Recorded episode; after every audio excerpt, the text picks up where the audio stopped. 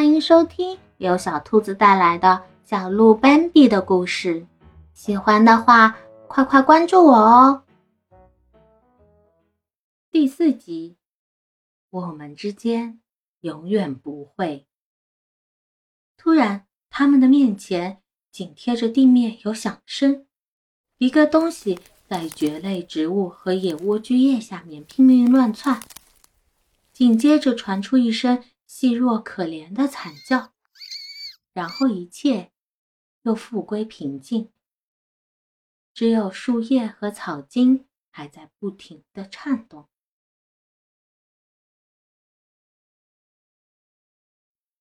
一只白头鼬逮住了一只耗子，从他们身边一晃而过，低着头钻进路边，开始享用美餐。那是什么？斑比惊恐不安地问道：“没什么。”可是，斑比浑身颤抖。可是，我刚才看见了。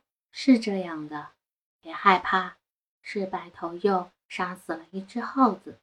但斑比还是被吓坏了，一种不可名状的恐惧攫住了他的心。过了很长一段时间，他才说得出话来。他接着问。为什么他要杀死耗子？因为妈妈迟疑了片刻。我们走快一点。他这么说话，好像突然想起了什么，就把斑比的疑问给忘了。他开始小跑，斑比跟在他身后，蹦蹦跳跳的。接下来，他们休息了好一会儿，然后又静静的上路了。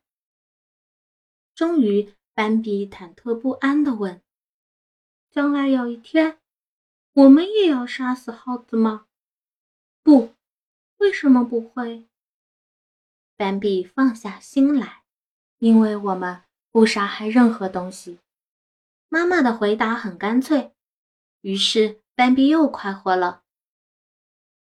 离他们路边不远，一棵小白蜡树上突然传出一阵刺耳的怪叫。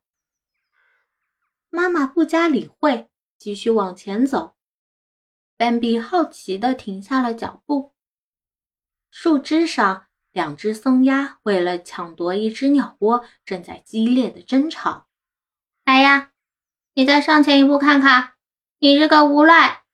一只松鸦喊道：“你这个傻瓜，你懂什么呀？我可不怕你！”第一只松鸦勃然大怒。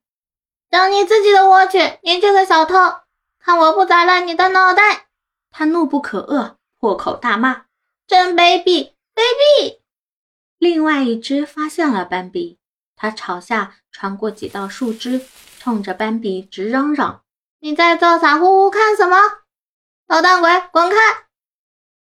斑比吓得连忙逃走，追上妈妈，小心翼翼跟在后面，以为妈妈根本没有发觉。自己刚才停在原地，没跟上他。过了一会儿，他问妈妈：“什么叫卑鄙？”